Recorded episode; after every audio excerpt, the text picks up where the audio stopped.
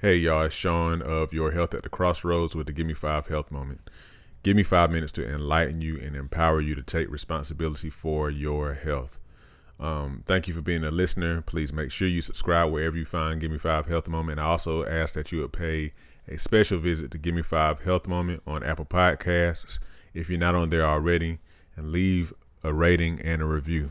I would greatly appreciate that. And for the record, whenever I say Sean of Your Health at the Crossroads, Your Health at the Crossroads is my healthy living website, Your Health at the Crossroads.com. Basically, um, all things geared toward what is, what is essentially my motto. Um, taking responsibility for your health. Your doctor is not responsible for your health, as I've been saying for all these years now.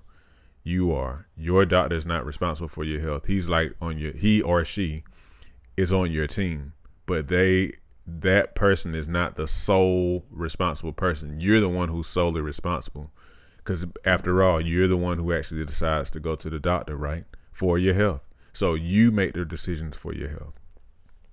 So it's your responsibility to take care of yourself. All right. Anyway, I guess I'll have to record a podcast to go a little more in depth with that.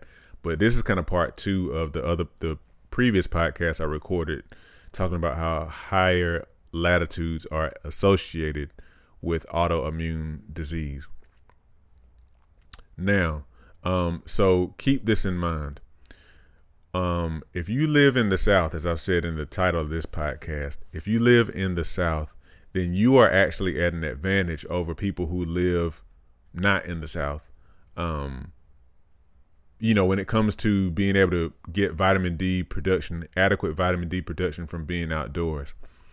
So, actually, if you live north of Atlanta, north of the latitude line where Atlanta is, which I think is about 23 degrees latitude, I hope I'm not quoting that incorrectly.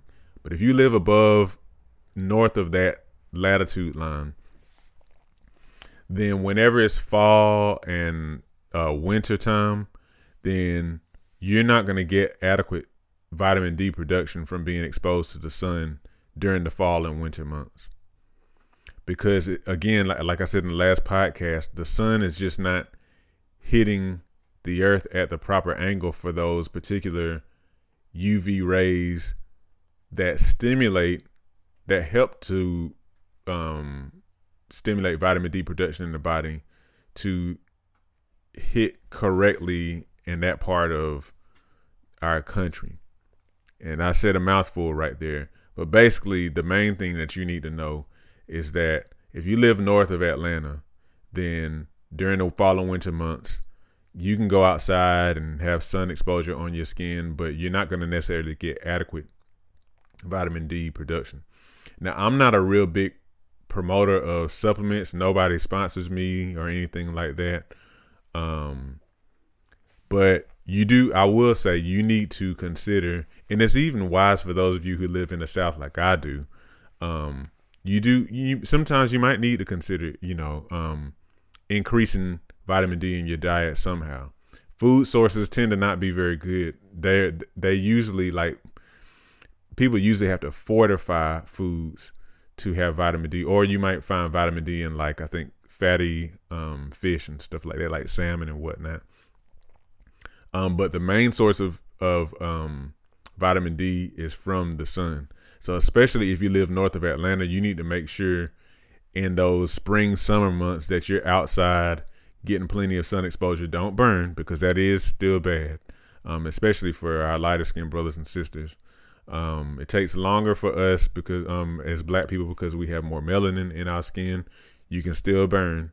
Um, but you still need to get, you know, vi- vitamin D, um, primarily from the sun through, uh, um, I'm kind of getting mixed up on my words, but anyway, you kind of get what I'm saying.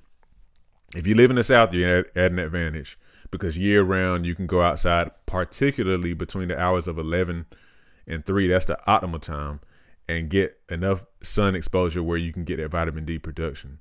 So just keep that in mind and don't miss the natural source. Don't go, you know, um, trying to take supplements and all this kind of stuff and you're not even getting it from the sun, especially if you live in the south. But make sure you get it too when you live in those northern latitudes. I hope this helps you. Thanks.